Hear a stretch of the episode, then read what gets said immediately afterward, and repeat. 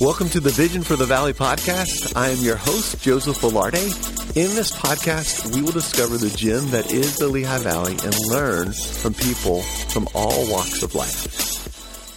Welcome to another episode of the Vision for the Valley podcast. I'm your host, Joe Velarde, and I'm so, so grateful for an opportunity to sit down with somebody that I feel like I really, really know because so many of my friends know her. But actually, this is our first time beyond email seeing each other and having a, a conversation in person. That's my my new friend Heather Evans, and I wanted Heather to come on uh, a, for a couple of different reasons. I wanted you to hear and learn about what she's doing, but I specifically want to talk with her about this area of trauma. Um, and many of us may not know it or we're wondering what it is we're experiencing. But a lot of what's happened over the last even three months have been somewhat traumatic. And then you start talking about your own life experience on top of that as well. So, Heather, welcome to the podcast. Glad that you were able to join us today. I wanted just to ask you to tell us a little bit about yourself and what it is you actually do and are involved in. Great. Thank you so much. It's such an honor to be with you today. So, mm-hmm. yes, as you said, my name is Heather Evans. Um, and I would say my area that I really work is the field of trauma. I work on that um, a local level, national, international level. Locally, I am the, the founder of Evans Counseling Services, a group practice in uh, Coopersburg, and we deal with all kinds of issues. But one of my main specializations there is trauma, specifically mm. sexual trauma. I'm the founder of VAST, which stands for Valley Against Sex Trafficking, which was founded back in 2011 with a colleague, hmm. and um, mm. we are addressing human trafficking in the Lehigh Valley through awareness and outreach and aftercare for for victims. And I also am adjunct professor of Global Trauma Recovery Institute, which is out, out of Missio Seminary. And mm through that, I've had the opportunity to travel internationally, mainly annually to the country of Rwanda to partner with trauma healing caregivers there.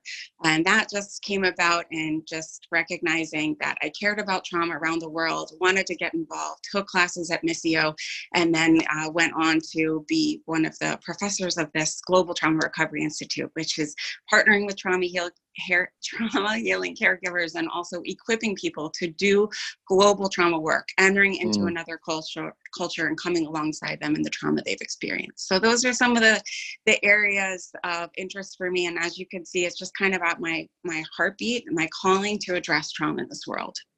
Yeah, well, and and I I think more than ever, uh, not that it wasn't needed before, but I think we're becoming more aware of yeah. the, all all the trauma that's going on and i i really think there's that word can be thrown around and so what mm-hmm. i actually thought would be good as we start it this conversation off is to even define you know what is trauma like you know that, that's a word that's a word that often is thrown around um, but how would you define that heather okay so yeah it's also a very broad word but yeah yeah. Uh, if we if we break it down trauma is an overwhelming experience beyond one's normal ability to cope an experience that involves threat and leaves the person feeling powerless feeling helpless or a loss of control feeling fear and ultimately disrupts one's world. It, it, disrupts one's belief system. So that's kind of what trauma is. To break it down, it's when someone has an experience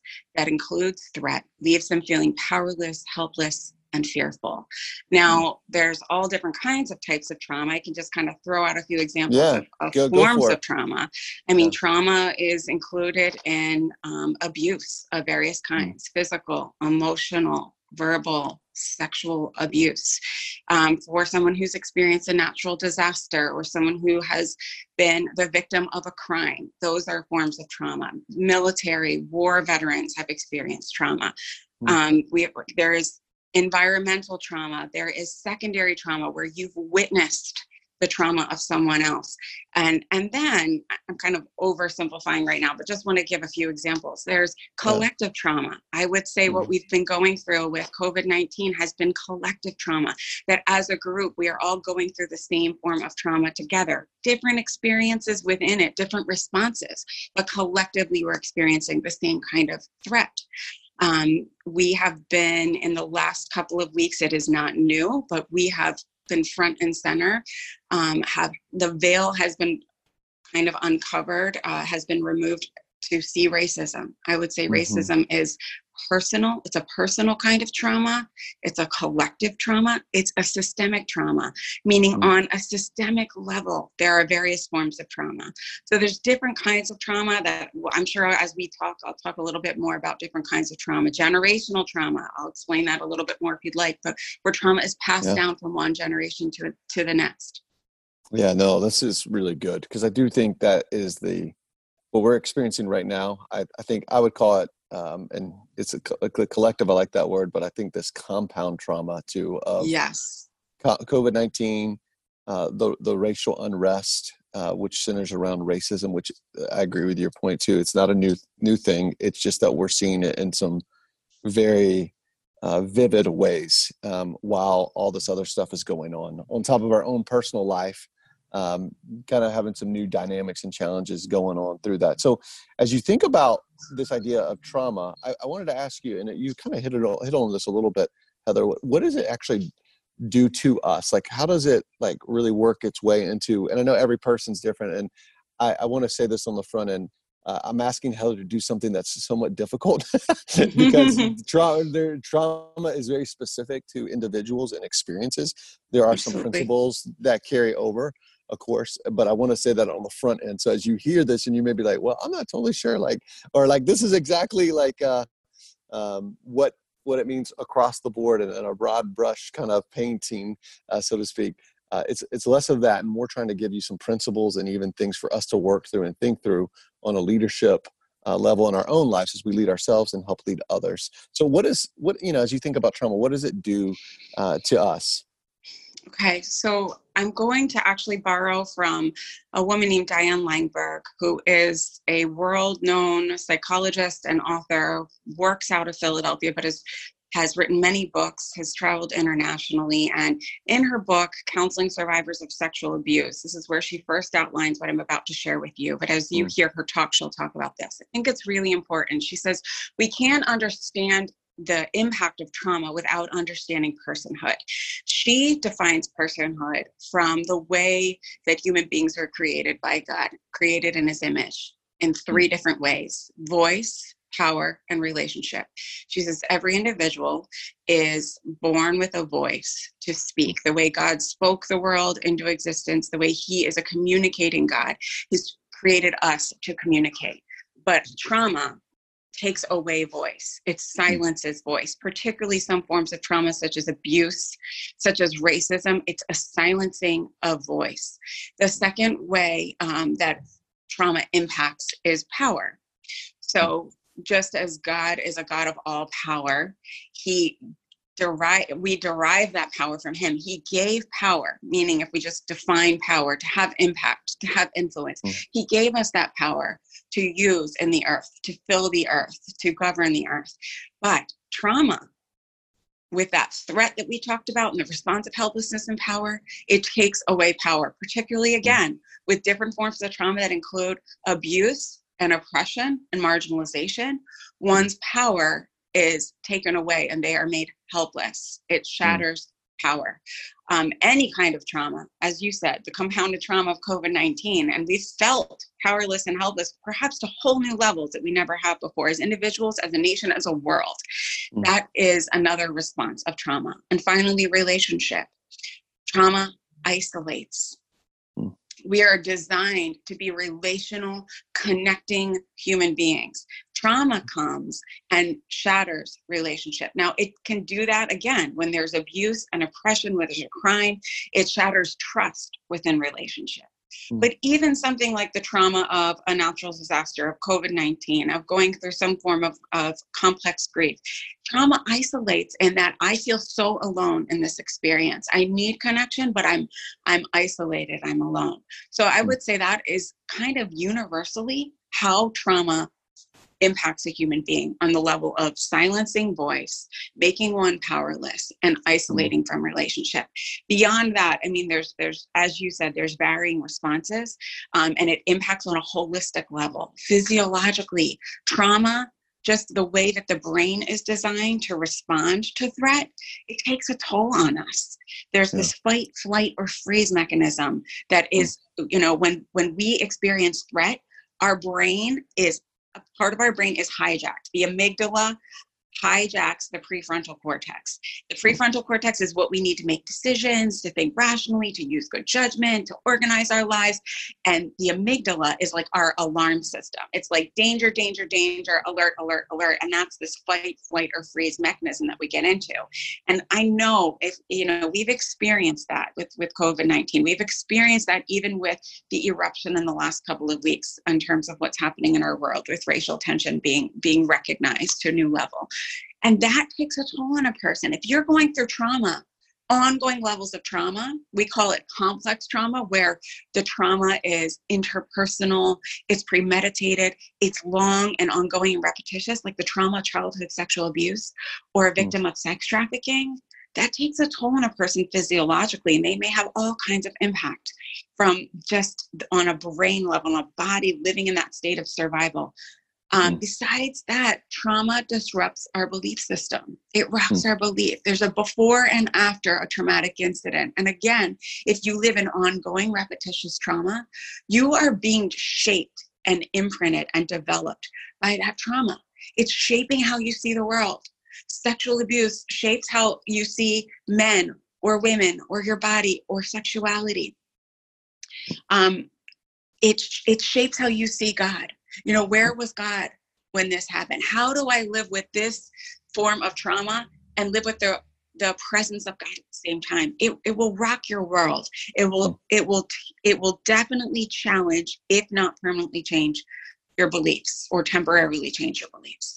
So those are it's a holistic kind of thing. There's physical, yes. there's spiritual, emotional, relational. And if we break it down, that concept of voice, power, and relationship, I think really helps us understand it. Something else I will say that uh, research has shown is the response of others to trauma will be an indicator of like the prognosis of healing. So, one example would be if I come out and I say I've been sexually abused and I have caregivers believe me and support me and respond by reporting it to the police and getting me help and coming alongside me in the, in the healing process, that has a greater indicator of healing than someone who was not believed or it was minimized or they were blamed or it gets shoved under the carpet. Hmm.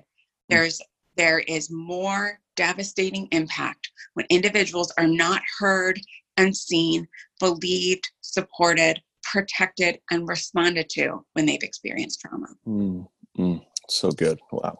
And I think this is really important for us to hear across the board because twofold. One is as a as a person, and when I say leader, we're all leaders. And you may be like, oh, I don't like that title, but we, we all have to lead ourselves. Absolutely. Uh, we're, we're, responsible for leading maybe people in our home, uh, in mm-hmm. our workplaces. Um, and one of the things that we have to understand and I've watched this in my own life because um, I, I didn't realize I, I, was experiencing a lot of traumatic experiences at one time.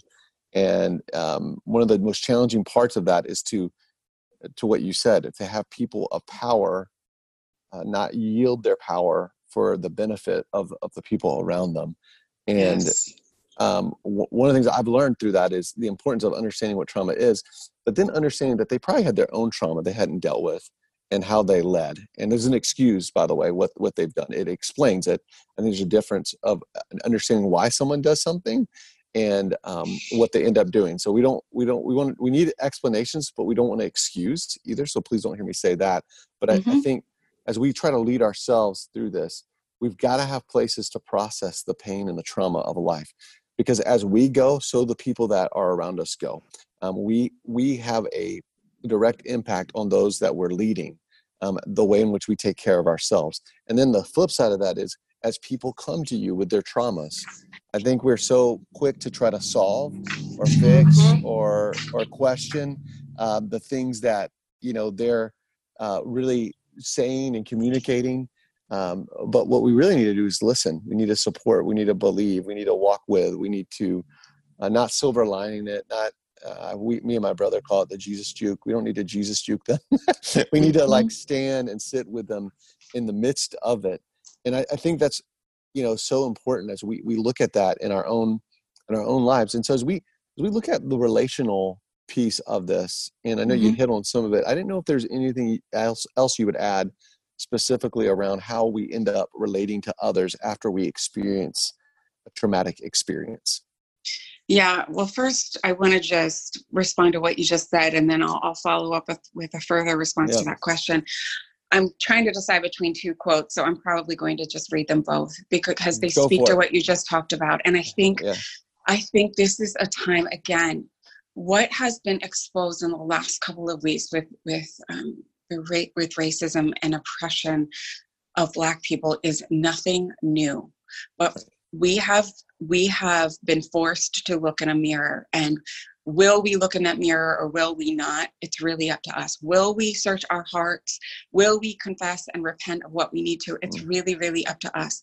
This is a time where we can really practice that listening you just talked about and bearing witness and not coming mm-hmm. so quick in with our yeah buts or well that like you're like you said the silver lining but really just practicing listening. So, mm. um, Nicholas Wolterstorff has written a book called Lament for a Son, which are just mm. some of his journal entries after the tragic loss of his son. And he says mm. this, and he's talking about grief, but I think it can apply to trauma as well. But please don't say it's not really so bad because it is. Death is mm. awful, demonic. If you think your task as comforter is to tell me that really, all things considered, it's not so bad, you do not sit with me in my grief, but yourself off in the distance away from me. Over there, you are of no help. What I need to hear from you is that you recognize how painful it is. I need to hear mm-hmm. from you that you are with me in my desperation. To comfort me, you have to come close. Come mm. sit beside me on my mourning bench. Oh, so good. Powerful. And what I love about that is he's describing incarnational listening. And for those mm. who are listening that are believers, we have we have a savior who hmm. came close, who entered in to that awful demonic death and that grief that we hmm. talked about. He came close by taking on flesh, becoming man in order to save us. And that um that's what we do with each other. We have an incarnational ministry where we enter in to really messy, uncomfortable places in order to incarnate Christ, in order to represent Him well. And what does that do? It heals and it changes. This is what Diane Langberg says. You will have to learn how to sit with pain without injecting a narcotic into the one you are listening to. Do not be afraid of pain, yours or theirs. Be hmm. careful. Pain is the only protest in the human constitution that something is the matter. It is what raises its voice against existing injustices. If you jump in to silence it, you'll never find the wound. It's a signal that indicates danger. When there is an absence of pain, it leads to the destruction of human beings. When hmm. pain exists, we call it disease. When pain exists emotionally, we call it suffering. The absence is numbness, deadness, inability to feel joy. Work to alleviate pain and suffering very carefully. Listen to pain. Don't be afraid of it. Study it. It's telling you a story. Oh, so good. Mm. So to add to that, how do we come alongside others or when, who've experienced trauma, or how do we ourselves heal from trauma? And if we go back to that concept of trauma silences voice, it destroys relationship, and isolates, and it makes one powerless or helpless. Trauma healing is the opposite of the traumatic experience. It restores voice, it restores power, it restores relationship, and it restores voice and power in the context of safe relationship. So that means when I'm coming alongside someone who's experienced trauma, I'm first and foremost, as we've just talked about, I'm listening. I'm I'm restoring their voice and giving the opportunity to share their experience, not re, re relive it, and not just retell it just for catharsis, but because in the retelling of it, when someone is bearing witness, their voice is being restored. So we're mm. giving voice to people who have experienced trauma. We're at, we're not telling them what they need. We're not so quick to jump in with our cliche mm. truths. We're we're asking them, you know, what they need. We're asking them what they want And as we do that, we're restoring power. We're giving choice. We're helping people find ways to find manageability in the midst of unmanageable, maybe physical and emotional reactions, and in the midst of experiencing something that they were powerless to. So, you know, on a different level, with with COVID nineteen, um, we we I I think we I'm hoping we all have been coping in such ways that we're trying to find what can we do in the midst of what's you know unmanageable. How how do i restore some kind of order and power in my day or in my family or in my world in the midst of so much that i have no power over? And finally relationship.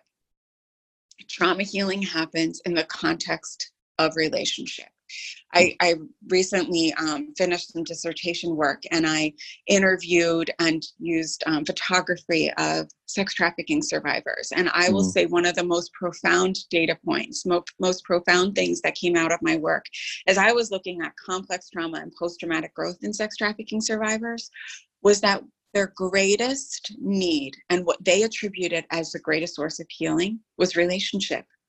Whether that was a probation officer or a therapist or somebody they met in a local coalition or an adopted family member or a family member or a partner, it was relationship that they said was their greatest need after having left the trafficker and their greatest source of healing. Hmm. That relationship became a place for them to learn something different, for them to find their voice and find their power and find safety again and find hope again. Someone who believed in them, someone who were, was with them for the long haul, someone that could speak truth into the impact of the trauma, but hmm. not just speak truth, embody truth, hmm. live out truth in the way that they were treating them. So that's the other huge thing is we can embody something different than the trauma someone has experienced. We can be for them safety. We can be for them someone that empowers. We can be for them someone that listens and bears witness and treats them as a human being treats them more than a victim. That's another mm. thing I would say is that those who've experienced trauma, they are more than their stories of that traumatic experience. While they need that to be acknowledged, their story to be heard and acknowledged and, and seen as a part of who they are in terms of what they've experienced, it's not their full identity. So mm. we're even we're even helping those who've experienced trauma by coming alongside them and um, helping them find beauty and helping them find hope and restoration in their world like celebrating the things apart from their their um, experience of being a victim that that's not their full identity that's not fully who they are. We'll, we can relate to them in ways apart from them being a victim. Anyone who's experienced trauma they don't want to be pitied they don't want to be treated as a victim they probably don't even like that word. Mm-hmm. so while we have to acknowledge their victimization if perhaps the trauma is a form of abuse we treat them as survivors, individuals who have strengths, have hopes, yeah. have dreams, have many capacities that have made them who they are and have got them through what they've experienced and endured. We celebrate, we respect those, and we invite them in to different kinds of experiences. Oh man, it's so powerful. And I, I think as you look at that, even for from my own vantage point and perspective, one of the things I've noticed from my black and brown brothers and sisters. Um, I have uh, many um, relationships with this coalition that I've been a part of for the last two and a half years around working through racial reconciliation, and a lot of Anglo brothers are on it as well. Uh, so it's it's just a diverse group of, of, of guys on it, and pastors and leaders. And one of the things that they said, and it goes to your point, they don't they don't need a, a white savior, and they're not looking for a white savior to come in but they are looking for someone to share in the load of what they're experiencing their personal trauma and the collective trauma of their communities and to then use my voice um, to to speak on what i'm seeing like like to uh, you know work with them through it. But then when i have a platform or an opportunity and i need to say something the lord's just saying hey you need to say something about this. And i think about recently what's gone gone on um, that for me was even just very eye opening how much that helped them feel hey this is a safe place. There's trust here. There's relationship here. They they don't want me to stay silent. Uh, they want me to speak and not in a, a, a, peer pressure kind of way not in a manipulating me but as, in a kingdom minded kind of perspective.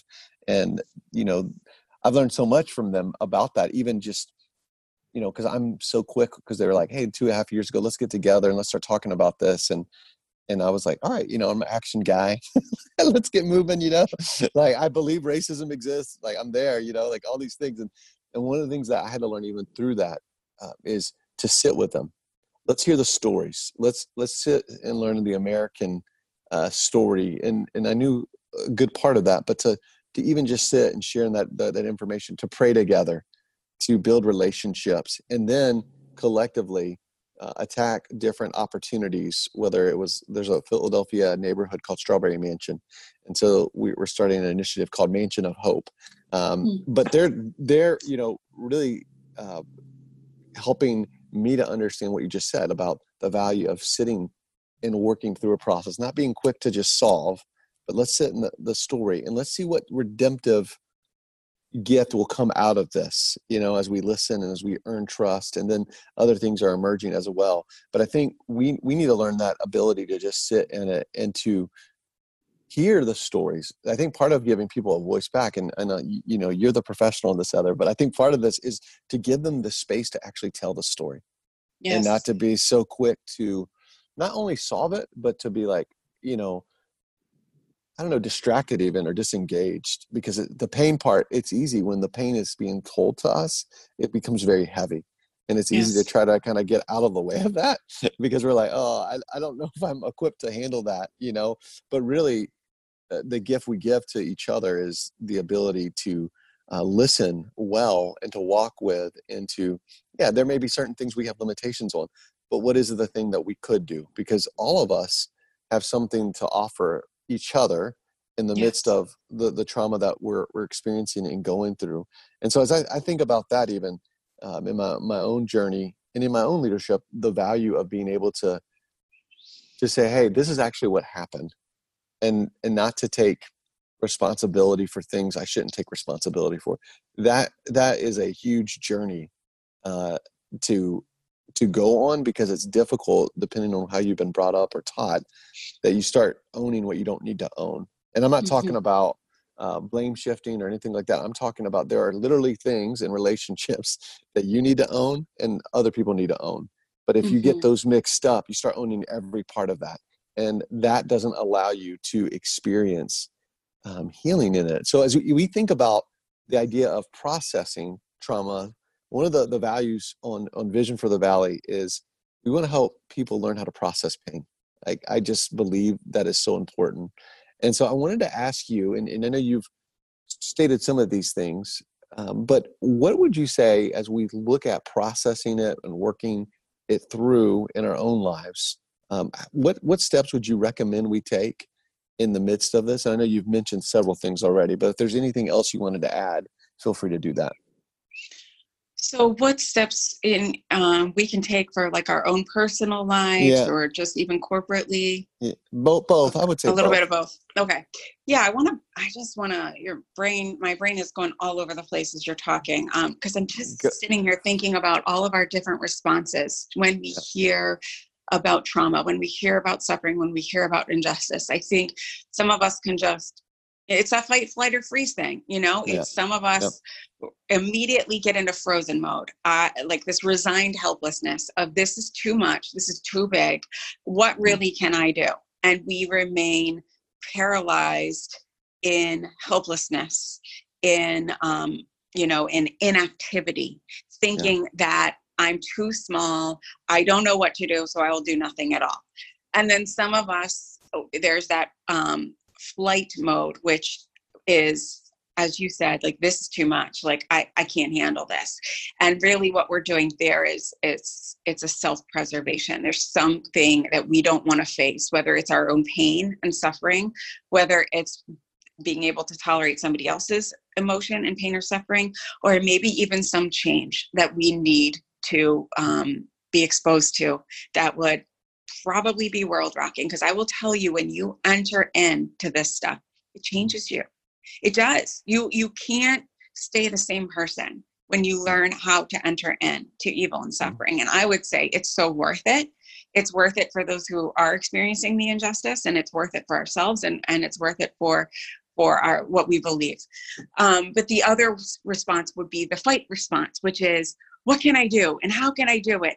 And rushing into that too quickly can again silence voice make one powerless i see it all the time in in our work um, with trafficking victims many very well-intentioned people they just they hear about this and they want to respond but they yeah. they are responding out of that that urgency rather out of wisdom out of knowledge out of education and the ones that they're serving. And as you said anybody who's on the other side of that they don't want to be rescued. They don't need a savior you know that that just that basically it's typically not even about them at that point. It's about the savior feeling good. It's about me feeling good that i've done something. I've contributed to the cause. That happens in in international cross-cultural work all the time. Yeah. you know my work and going in it's been very humbling. Like we it's very slow. It's long and ongoing. When we go to rwanda we are not going saying this is what you need. Here we have all of the answers. Let us mm-hmm. tell you about our western ideas of trauma. We're building relationships. We're listening, we're sitting with them, we're learning, we're pushing them forward, we're walking alongside them and equipping them as they've requested, as they've needed in a long, ongoing journey. But we're not rushing in as saviors in that fight mode and saying, oh, good, this is how I'm responding. So it's none of those things. We're getting out of the fight, flight, or freeze, even in our responses to someone else.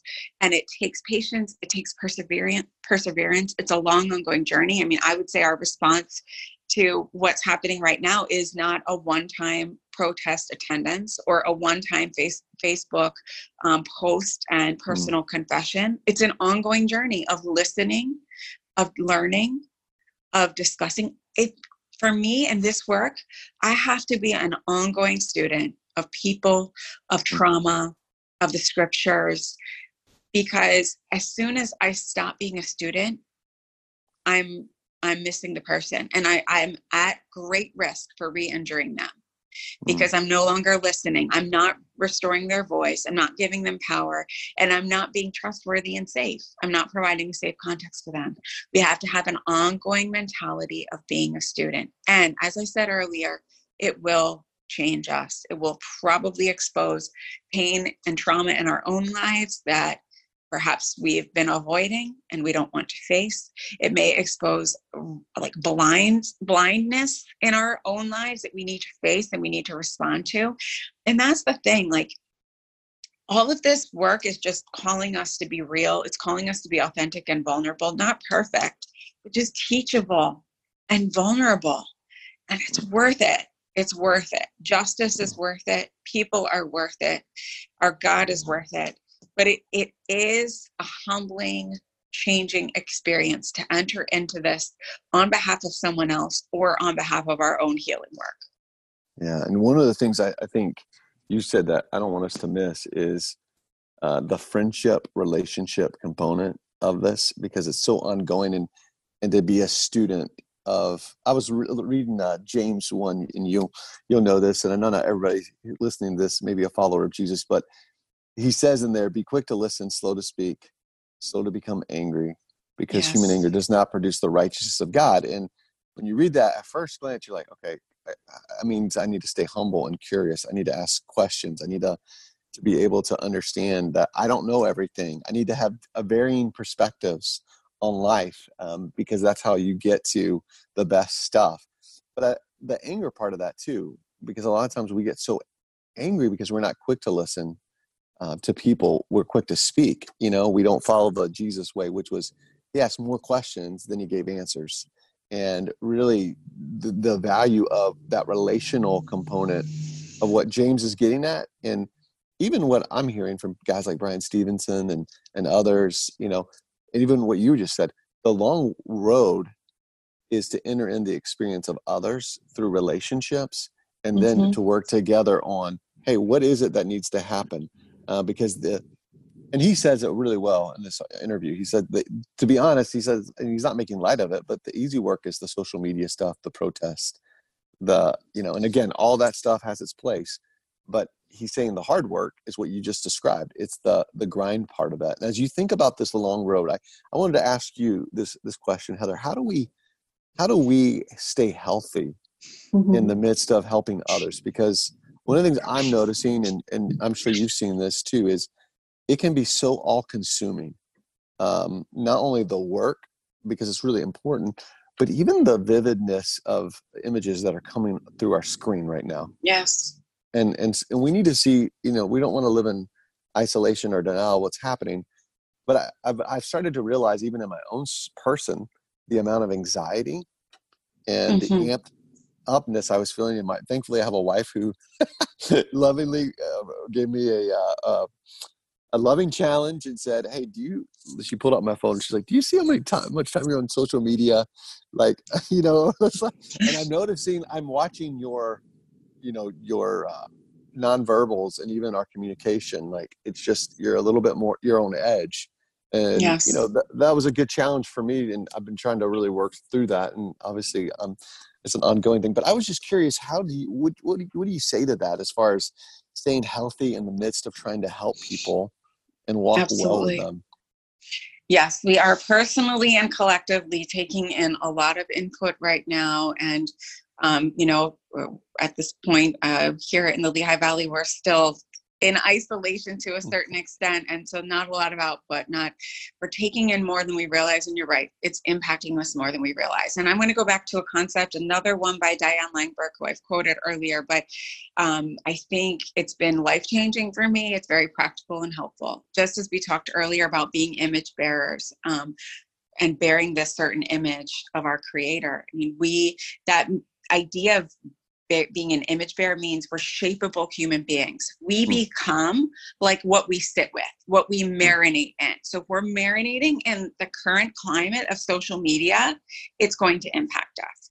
As mm. I sit in this room hour after hour and I hear different stories of suffering and disorder and darkness and evil and hmm. trauma, it's going to impact me. How it impacts me I, I, has something to do with what do I do with it. So self care is mm. extremely important, and she talks about having the antidotes of our work be what actually takes care of us. So if I'm taking in a lot of input right now that is darkness and chaos and disruption, disorder, abuse, oppression, then I need to also be exposing myself to things that are the opposite of each of those things things of mm-hmm. beauty, things of light, things of order, things of goodness, things of righteousness. I don't know about you, but more than ever before in the last few months, I've appreciated the colors of mm. spring. Mm. I've appreciated the birds. I've heard the birds more than ever before. And I really yeah. think there's something to that. I think mm. I'm listening for I'm in need of something beautiful more than more than other times. And I think that um, we can be intentional at surrounding ourselves with things that are life giving and beautiful and pure without feeling guilty. That you know, some of us think, I got, but I got to do this. I got to do this on behalf of those who've suffered and been oppressed. But we need breaks. We need breaks. We need to pace ourselves, and we will. We this is not sustainable to sustain a pace of, of heightened arousal, anxiety, angst, aggression. We we it's not sustainable. So we need breaks and exposing ourselves to things that are actually the opposite of trauma, things that are empowering, mm. things that are um, life giving, things that are safe, things that are yeah anything that you know fill in the blank of what those things are for you for me it's being in the sun it's being with my nieces and nephews it's listening to music it's exposing myself to beautiful places it's it's movement movement of my body through exercise. Anything like that can be really helpful in sustaining ourselves in this. Oh so good and i really want to encourage us what heather said is so spot on. Um, we don't want to feel guilty about caring well for ourselves because if we believe this whole concept of the image bearing of God, which really has been at the root of a lot of the unrest collectively, whether it's COVID 19 or this, this racial component and racism, it's not believing at times the image bearing that people have or we have. And yes. sometimes we think we're helping, but actually doing more harm when we're not believing that, hey, I'm an image bearer of God as well. And so, what did Jesus himself do? Well, he did take time to be alone, have solitude, to be out in nature. You know, he did take time to pray. He did, you know, he, yes. he did move. He was with people that refreshed him. You know, he did hang Yes. out with Mary and Martha and Lazarus. Yes, he had the disciples, but he had these friends that he would spend time with. And I, I think for us, uh, we need to be people that can identify those things that are going to fill us up because we're not meant to give what we don't have. And if we're always operating in deficit, and I'm not talking about sacrificial giving, so I want to clarify here, but Heather and I would, would both say that there's a point in time where when we keep going, we're doing more damage to us because we can't sustain this overall care for this individual. And then we're we're not as available as we we want to be or could be or should be uh, because we're not taking the, the time to to go to work on ourselves and and some of that is you know adding the beauty um, into our lives. I love what you said about being outside the birds. I've noticed that too. The birds, Mhm. they're just like going like They're crazy. booming this year. Yeah, I know, and it's and it's awesome. And you know, and you're, you're hearing that, and I think even like exercising and and and finding these these places, and I think also allowing yourself as you are hearing all these things come in. Um, I think Heather and I both would agree with this. You're starting to see things in yourself that need to be surrendered over. Uh, I heard Yes. Ian Cron said it well. He said someone was telling him like, "I've got so much work to do," like you know, and that's a common phrase. And Ian Cron was like, well, "I want to correct you in a loving way. Uh, I would say you don't have so much work to do, but you just have so much surrendering to do, um, and and the and handing over what it is that is in our lives that you know we need to process. So it's not like he's saying, "Hey, we're not working on it," but it's about how we're viewing how we're working on it. We're we're working hand in hand in partnership with God as we go through it. And some of those spaces of being outside, long walks, uh, taking in beauty, laughing, you know, like all these things, playing with nieces and nephews, me chasing my four year old son, you know, around the, the yard and, you know, yes. laugh. We need those things um, because, you know, a lot of people who are doing this work, they have a, again, I don't want to generalize, but there is an intensity to to people who take on the work of helping people uh, because it has to be like you you have to have it. You know, like my wife's like, man, I wish you could like turn it down. Like, can you like shift gears? And I'm like, I'm trying, I'm trying. but you know, we just to be aware of, of those types of things. So as we as we think about this, um, Heather, and I want to to really ask you this question about racial trauma. Um, and I know you hit on some of it, but just in light of what you do and what you've seen, can you help us understand what racial trauma is? And and I know you've given some some tools here, but what would you how would you define that? Um, is that that's a real thing? You know, I think we both would agree with that. But I wanted to get your perspective on it. It's a real thing. I feel so um, inadequate to be the one to define and describe it. Um, I have not personally experienced it, but I will speak on behalf of my brothers and sisters in hopes that we will listen and more greatly recognize it, acknowledge it, and seek to stop it and prevent it. So, you know, racial trauma is we could call it like a race based stress where people of color have responses to dangerous events of and experiences of threat. So we talked about what is trauma. Trauma is that threat where someone's response is fear and powerlessness and helplessness. So racial trauma is where you're experiencing that threat in response to your race, your identity, the color of your skin, and on and may i say that the, the thing about racial trauma is this is just like pervasive and long and ongoing because you you live in this state of hypervigilance which is one of the symptoms of trauma where you mm-hmm. kind of are on edge like waiting for threat waiting for danger to happen again. And for somebody who's experienced let's say the trauma of a car accident we can say no, you know what? You're not going to get in a car accident every time Mm. you get in the car. Mm. And eventually that hypervigilance can kind of calm down and they can go about their business. And next thing you know, they're not thinking about car accidents. You know, they, they've recovered from that traumatic event of a car accident. Um, and that's not to make light of that form of trauma.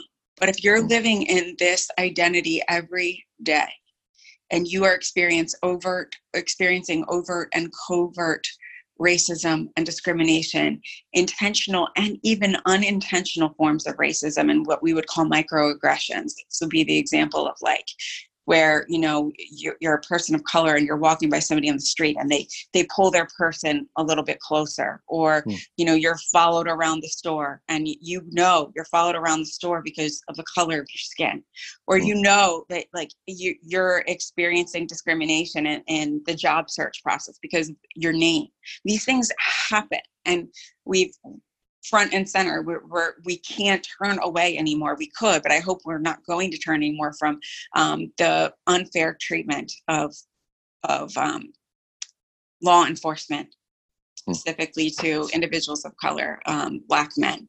So the fact that, that it's a reality that persons of color have to warn their teenage sons when they learn how to drive. They, they have the talk where they talk about this possibility and they live in that state of threat. There's an ongoing threat that they live in expecting overt and covert racism and prejudices. That takes a toll. Now that that takes a toll on the person's body. That takes a, a toll on their identity. There's a there can be um, a hopelessness for my future. Hmm. there's a differentness that i feel and otherness that i feel we could classify as a form of shame feeling shame. for your identity. These things are real and there are disparities that are ongoing issues. So we could say this form of racial trauma it is system it's on an individual level it's on a systemic level meaning that our institutions are impacted with racism and we have to look at that there's a generational aspect of racial racial trauma. The things passed down from one generation to generation for 400 years of slavery. Hmm. Now how does the, what toll does that take on somebody physiologically that that's being passed down? Now this stuff has been is being researched by the way. This gener- concept of generational trauma has been looked at in, in stories of like genocide the, the genocide in rwanda holocaust survivors and of course in racism. It's it's a real thing. And then the stories and the responses are being passed down. Beliefs are being passed down from generation to generation. And of course um, those beliefs that are being passed down from generation to generation are then confirmed when the next generation experiences maybe it's different but experiences discrimination oppression and disparities mm. based on their race it's real and we have to look at it and i would beg we have to address this trauma so that there is this trauma no longer because we're changing our ways and hmm. we're actually providing equality. Our country was founded on these certain principles of equality for all men. And it, from the beginning, it wasn't such. It wasn't that mm-hmm. way. The very, the very things that they were creating, our values of our country, were not for all people at that time. We're not for all races and we're not for all genders. And I would argue that we have to do better in 2020. Mm-hmm. Yeah, that's right. That's right. And I, I think if you want to really help to change that narrative, and the realities that people are walking through, it starts really small, but it starts with inviting somebody who looks different than you to your house yes. or out to coffee yes. or um, because even to know somebody is not the same thing to have a friendship with somebody. Um, when you have a friendship with somebody, you actually have the space to ask those questions and hear their stories and it takes on a different thing than just hey i read this fact about this because you know that's you know facts you know i heard it said really well facts are are helpful but they usually seldom change your mind uh, but friendships friendships have a way of changing your mind uh, facts yes. facts can be helpful and and they weren't dismissing that but just talking about the power of, of friendships and and I would encourage us all even to to think about that, like who who's somebody we could engage and invite into our lives in that way, and then even as you said, the generational part of that. I would encourage us all to ask ourselves the question: Do I know my family story?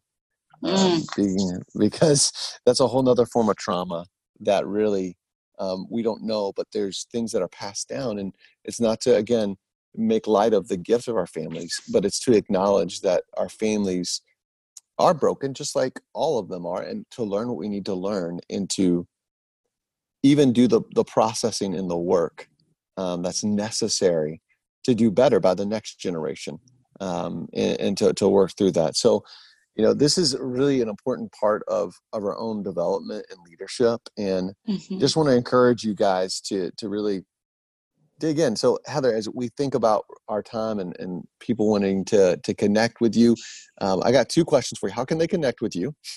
and what's a what is like maybe a go-to resource that you would recommend if people wanted to further dive into the subject of trauma? And I know I'm putting you, putting you on the spot there because there's so many of them. But uh, again, how can people connect with you and, and you know, what, what is a go-to uh, resource? Probably the best way to connect with me right now would be my work website, which is heatherevansonline.com.